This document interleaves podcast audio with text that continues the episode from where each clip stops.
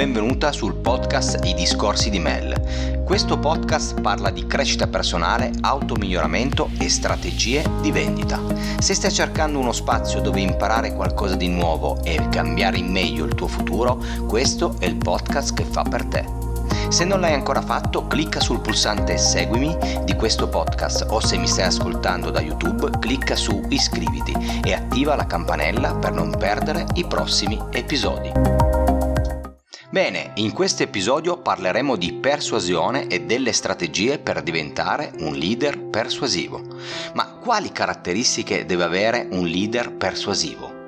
La risposta è molto semplice, deve avere le stesse caratteristiche di un buon padre di famiglia, deve proteggere la sua famiglia e il suo gruppo e deve cercare di trovare strategie efficaci per farli crescere, ma attenzione, deve rispettare anche il loro profilo, il profilo di ogni singolo componente, altrimenti rischia di creare una squadra debole e poco performante. Cosa significa conoscere il profilo? Significa che devi imparare a conoscere a fondo le caratteristiche e le attitudini di ogni componente, conoscendo i suoi pregi e i suoi difetti, così da individuare il ruolo perfetto per lui. È importante seguire la regola del chi fa che cosa, ma con le persone giuste, altrimenti rischi di creare un disastro. Il leader persuasivo ha una grande responsabilità, quella di essere un alleato, così da aiutare i suoi compagni di squadra nei momenti di difficoltà. È colui che, quando si rende conto che una situazione è estremamente difficile e faticosa, non si abbatte e alza il morale di tutti, talvolta anche con modi poco ortodossi, per spronare i compagni a farcela. È importante che il leader faccia sentire sempre la sua presenza e che non lasci mai indietro nessuno, anzi che incentivi i suoi compagni ad aiutare il compagno in difficoltà a rialzarsi. Abbattendo i limiti incoraggiamo la nostra forza interiore a far uscire la nostra parte migliore, le nostre vere attitudini, il nostro talento e quello dei nostri compagni di squadra. Se conosci il vero profilo di ogni tuo compagno di squadra, creerai una squadra forte, granitica e vincente, ma soprattutto fedele. La fiducia è importantissima. Un leader ha sempre fiducia nei suoi compagni, si fida ciecamente e delega senza alcun problema. Solo così aiuta i suoi compagni a prendersi delle responsabilità e a crescere. Ci sono alcuni leader che non si fidano. Perché? Perché non si fidano di se stessi. Beh, quelli non sono leader ed è molto improbabile che abbiano una squadra forte e fedele che li segua, se non sotto minaccia. Ogni componente avrà un ruolo e ricoprirà un ruolo dove riesce meglio, il chi fa che cosa, ricordi? E quindi avrà una produttività oraria alta col minimo sforzo.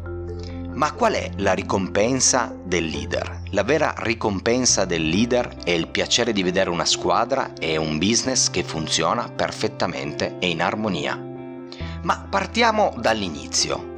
Che cos'è la persuasione? La persuasione è una scienza. È da oltre 50 anni che diversi studiosi studiano cosa influisce sulle nostre scelte che facciamo quotidianamente. Piacerebbe a tutti avere il tempo per raccogliere tutte le informazioni per prendere una scelta giusta e corretta.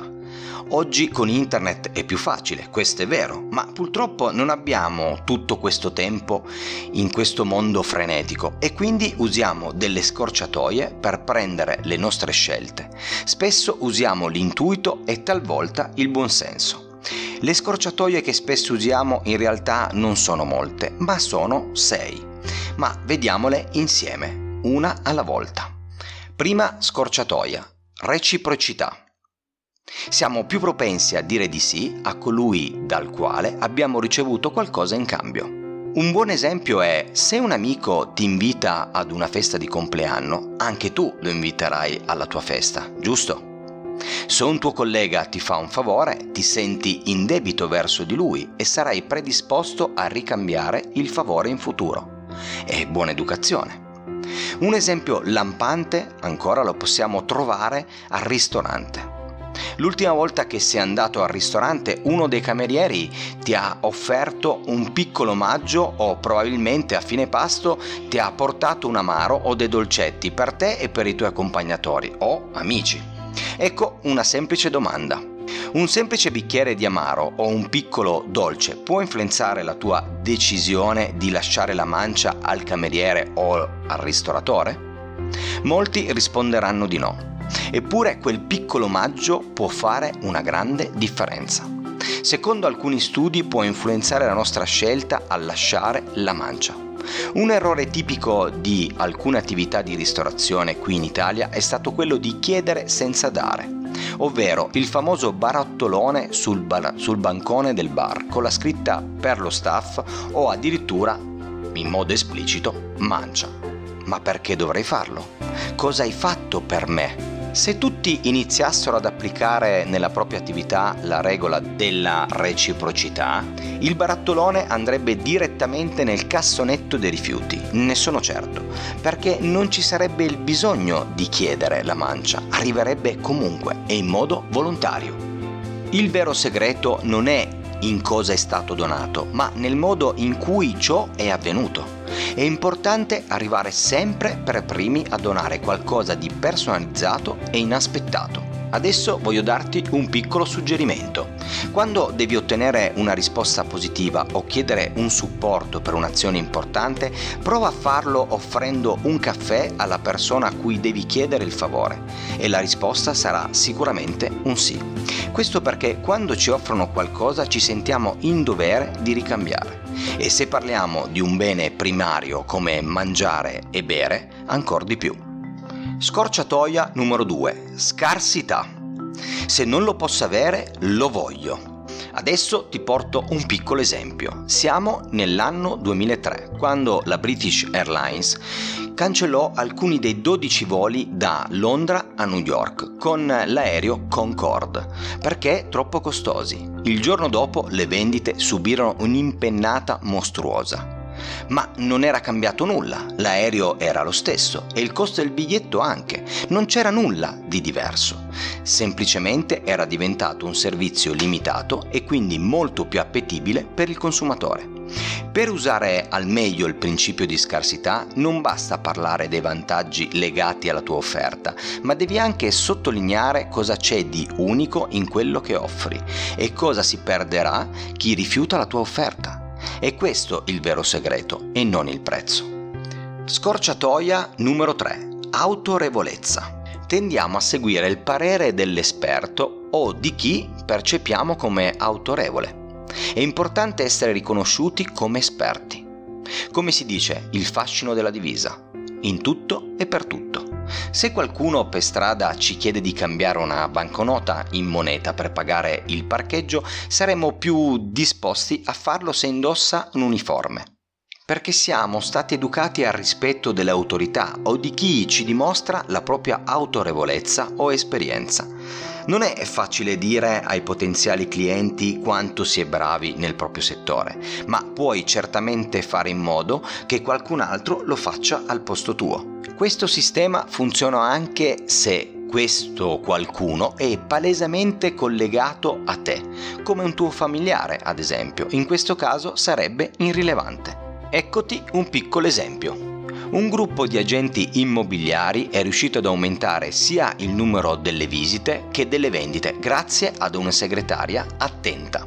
Il suo compito principale era indirizzare il potenziale cliente verso il venditore giusto, sottolineando l'esperienza e la qualità del venditore. La presentazione personalizzata ha portato all'agenzia una crescita del 20% di appuntamenti e del 15% di contratti firmati. Ma la cosa meravigliosa è che è stata un'operazione commerciale a costo zero. Ancora una volta è importante sottolineare l'importanza del profilo delle persone. Può farti risparmiare un sacco di soldi in inutili strategie a pagamento. Sfrutta meglio le tue risorse, fai fuoco con la legna che hai. E siamo arrivati alla scorciatoia numero 4. coerenza. Spesso le persone vogliono essere coerenti con ciò che hanno detto o fatto in precedenza. Per attivare questo principio basta chiedere all'altro di prendere piccoli impegni iniziali. Recentemente è stato eseguito un piccolo test. È stato chiesto a 2 quartieri vicini di inserire davanti alla casa un piccolo cartello sulla guida sicura. Il primo quartiere ha negato il consenso, mentre il secondo ha approvato senza problemi. Perché? Perché qualche settimana prima gli era stato chiesto di attaccare un piccolo adesivo sulla porta di casa che incentivava la guida sicura e pertanto gli è stato chiesto un piccolo impegno iniziale. Principio di coerenza. Se vuoi persuadere l'altro usando il principio di coerenza, devi ottenere da lui un impegno volontario, attivo e pubblico, meglio se per iscritto. Pensa che uno studio recentemente ha dimostrato che la perdita degli appuntamenti si riduce del 18% semplicemente chiedendo ai clienti di scrivere la loro, la data e l'orario dell'appuntamento. Quindi è importante far scrivere il tuo potenziale cliente, così da fargli prendere un impegno con se stesso e non con te. Per farlo ti basta semplicemente far scrivere l'appuntamento dietro il tuo biglietto da visita. In questo modo attiverai il principio della coerenza e ridurrai gli appuntamenti annullati. Ed eccoci arrivati alla quinta scorciatoia, la mia preferita, ovvero la simpatia. La gente preferisce dire di sì a chi gli sta simpatico. Una frase epica è: i sorrisi sono gratis. La scienza della persuasione dice che esistono 3 fattori scatenanti per applicare il principio della simpatia. Il primo principio è: ci piace chi è simile a noi. Il secondo principio è: ci piace chi ci fa dei complimenti. Il terzo principio è: ci piace chi collabora con noi per raggiungere degli obiettivi comuni. Vai alla ricerca di ciò che unisce te e la persona che vuoi persuadere. Falle complimenti genuini e solo dopo passa a parlare di business. Quando entri in un appuntamento, guardati intorno e cerca di trovare elementi che possono aiutarti a instaurare un dialogo. Cerca qualcosa che piace sia a te che al tuo cliente. In questo modo attiverai il principio della simpatia. E siamo arrivati all'ultima scorciatoia, il consenso. Quando siamo incerti, guardiamo gli altri per capire cosa fare e come comportarci. Un esempio perfetto è quello del brand IKEA, che adesso ti racconto. Quante volte avrai visto questo cartello che dice così: perché devo sparecchiare io? Se tu togli il vassoio dalla tavola dopo aver mangiato, elimini il costo di qualcuno che lo faccia per te. Così noi manteniamo i prezzi bassi senza intaccare la qualità e ti serviamo più rapidamente. IKEA Food. Se analizzi con attenzione questo messaggio, scoprirai che fa leva sui benefici che ha sui prezzi e quindi attenzione al tuo portafoglio e sul tuo potere d'acquisto. Adesso pensa se aggiungessimo un'ulteriore strategia, quella del valore della riprova sociale. Mi spiego meglio. Se scrivessimo: siccome il 75% dei clienti sparecchia, per favore, fallo anche tu. In quel momento non hai nessun dubbio se lo fanno tutti, e quindi lo faccio anch'io. In questo caso la scienza della persuasione ci dice che mixando queste 2 strategie il consenso crescerebbe fino al 26% in più. Oggi questa strategia sta mutando e sta cambiando nome e sicuramente l'avrai già sentito. Infatti il suo nome sta diventando Call to Action, cioè inviti qualcuno a fare qualcosa per te. Come ad esempio, se non l'hai ancora fatto, clicca sul pulsante Seguimi. Quindi prova ad usare questa strategia anche tu nel tuo business e vedrai che il tuo business plan ti piacerà molto di più a fine anno. In conclusione, questa ricerca ci mostra che invece di basarci sulla nostra abilità nel persuadere gli altri, possiamo mettere in risalto quello che gli altri fanno già, senza inventarci nulla di nuovo, basta osservare e agire con metodo. Sono 6 consigli pratici che ti garantiscono piccoli cambiamenti, ma questi piccoli cambiamenti però possono fare una grande differenza nel persuadere gli altri. Non ti resta che metterli in pratica. Ci sentiamo il prossimo lunedì.